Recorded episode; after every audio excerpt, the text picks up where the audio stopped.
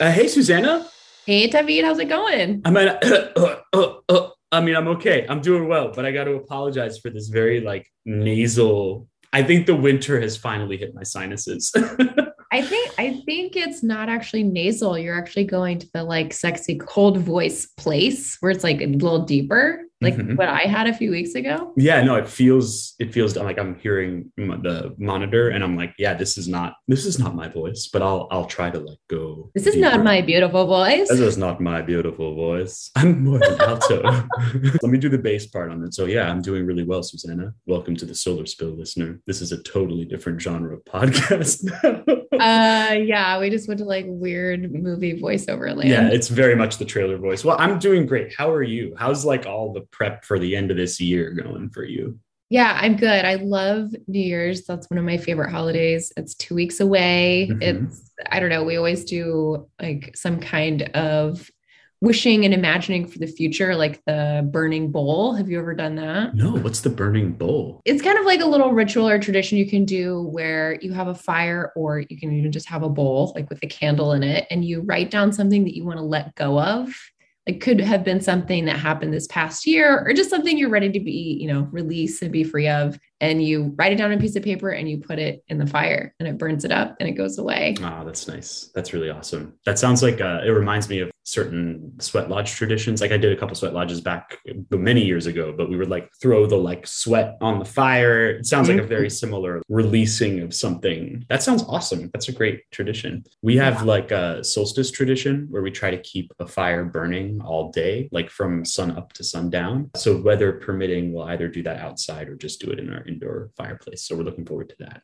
And New Year's is absolutely one of my favorite years. So wait, hold on. If you're doing a bowl thing, you must be thinking about kind of wishes or intentions, right, for the new year. And I, I do have to say, dear listener, this is our last episode of the year. We're going to take some much needed. This is the year. Yeah, just of the year.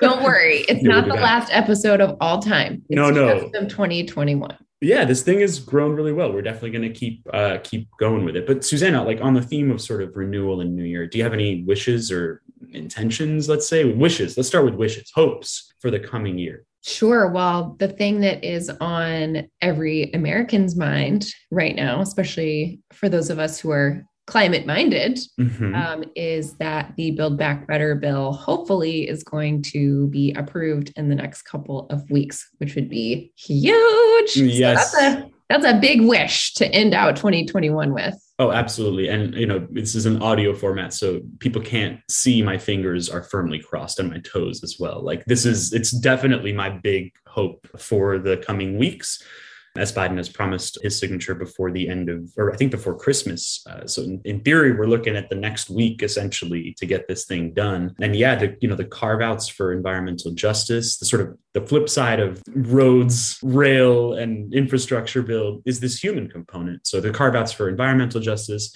carve outs for uh, domestic laborers. There's like really, really important stuff in there. I think that's going to start to protect, you know, American workers who have had literally historically zero protections, and a lot of their work has not had a worth in the real economy, and thus the workers haven't been protected. I'm thinking especially of domestic workers, domestic laborers, and caregivers, but also, of course, just like the massive carve outs for the renewable space. Like it feels like it would be a bill that would be an accelerant to the electrification of our infrastructure. So, you know, yeah, fingers crossed both for environmental justice, for uh, rights and protections for workers who've you know been at the margins of our society for far too long legally unprotected. And then of course just for the general space of like pushing renewables forward. That is also i share i share a hope with you yeah absolutely. It would be huge. And i'm so excited to think that we actually are finally turning to some solutions mm. here mm-hmm. that you know we're really pointed in the right direction and the bill could really light a fire in terms of things we actually could get done and start to make progress. We talk all the time about how 2030 is this looming deadline and here's another turning of the year, right? Now we're moving into 2022. So mm-hmm. eight years. And if this passes, when this passes. When gotta hope.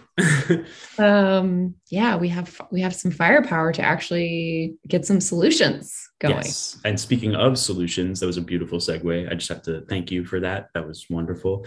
Cheers. Um, cheers. Uh, we've got a really exciting set of plans for the coming year. And first and foremost, we're going to be kind of kicking off a concept season in January. So, you know, this past year has been awesome and a lot of fun. Wait, how many episodes did we actually do this year? Oh, dude, we did 22 episodes in this season. What? Yeah, we did 22 episodes in this season.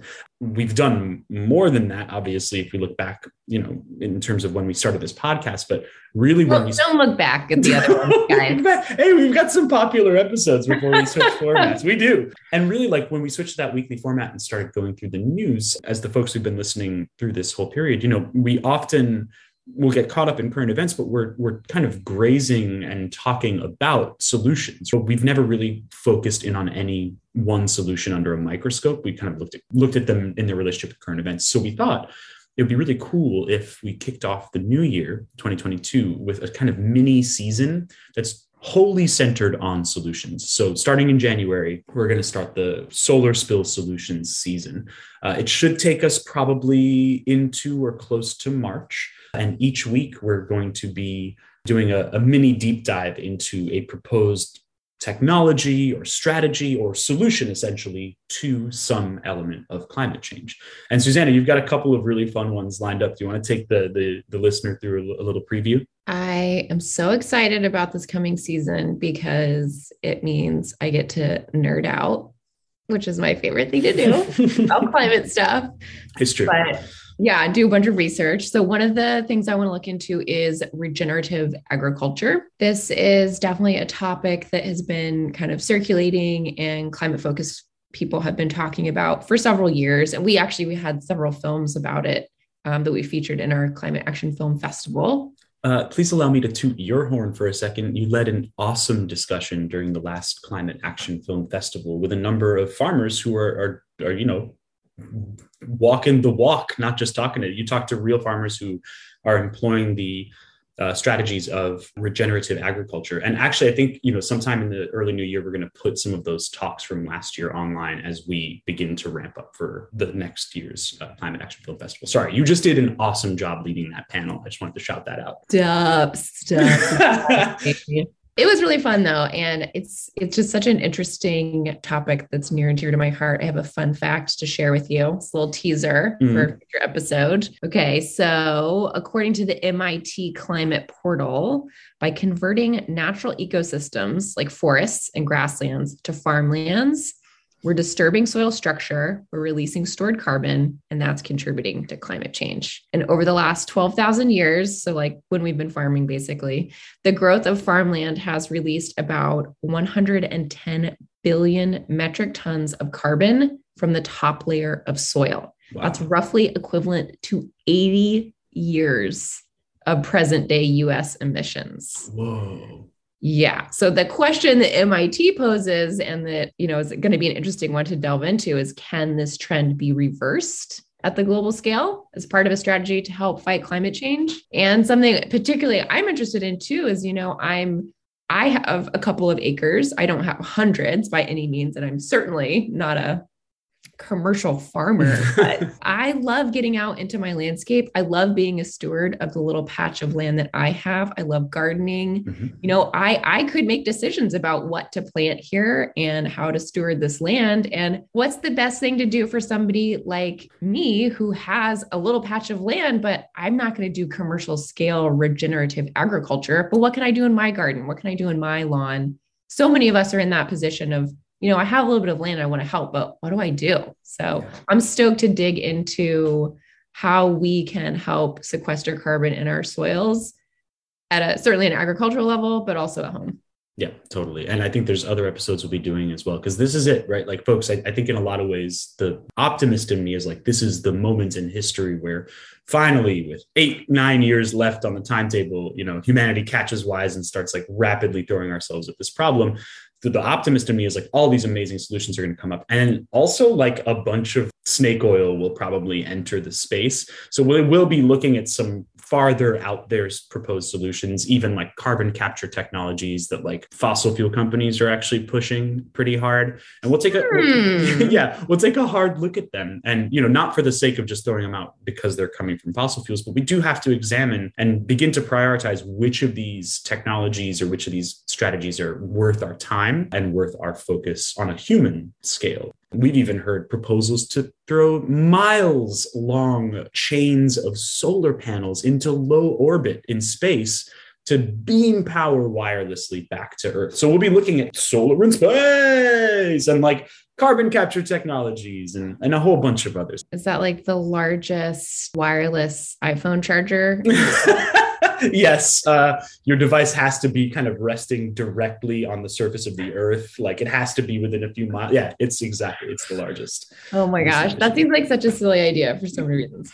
But but yeah, we gotta we gotta put it through its paces, Susanna. That's right. That's yeah. right. Another one that I'm curious about is sail freight mm-hmm. because the we talked about this actually in our last episode that you know shipping things on huge container ships that is one of the most efficient ways to move things around and yet maritime transport still emits about 2.5% of global greenhouse gas emissions wow. so if it was considered its own country it would be the sixth biggest polluter just just in front of germany wow. so i mean that's that's a huge problem. If we could tackle that, whoa, that would be incredible. So I'm stoked about looking into that because there's lots of really interesting technological advances that are happening there. And it's, you know, it's kind of using an ancient technology, right? Like we've been using the wind to get around on boats for a very long time. Yeah, that's super, super cool. And as, as a sort of a bit of housekeeping and good program development for the solar spill, y'all, we finally have an email address. Uh, we've created, we've created solar spill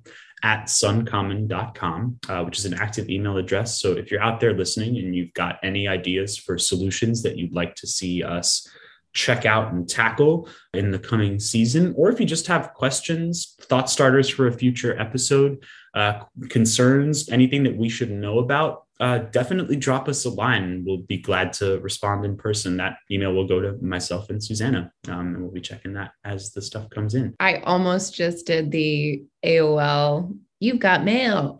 You've got mail. Thus, aging myself to an era of the internet that has yeah. been long forgotten. I will. I will give you. I don't know if I'll give you like high fives or extra like ribbing if you still have an active AOL account tucked away somewhere. Please. Yeah. Come you on. Were, you Who were a. I am. Would I have a Hotmail account? Yeah, Hotmail, exactly. I probably could still get access maybe to my old Hotmail account if I tried. Anyway, it's been it's been an awesome season, Susanna. Like 22 episodes, I guess 23 if you count this one. And it's just been really it's honestly, I told you this yesterday. It's like honestly one of the joys of my work life is just getting to do this awesome podcast with you. It is so fun. Yeah, I'm so thankful that we have a handful of people who actually listen to it. Thank you for our podcast. Yes, that so is our, fun. our greatest gratitude is being listened to so we can keep on doing this really, really fun work. So yeah, for the solar spill, we're going to be taking off for the rest of this year, the like week and a half, two weeks left of this year. And we'll be back in January with our solutions season. As always, uh, if you're interested in going solar for your home or business, we can we can help you out. We are in the Hudson Valley and capital region of New York, as well as most, if not all, of Vermont. We basically will service the entire state. That's uh, Suncommon, uh, suncommon.com uh, to get you started on your path to powering your home, your business, your life with renewable energy. Well, it's been a great year Tavi, and I'm really looking forward to our 2022 season. So happy new year. Happy new year.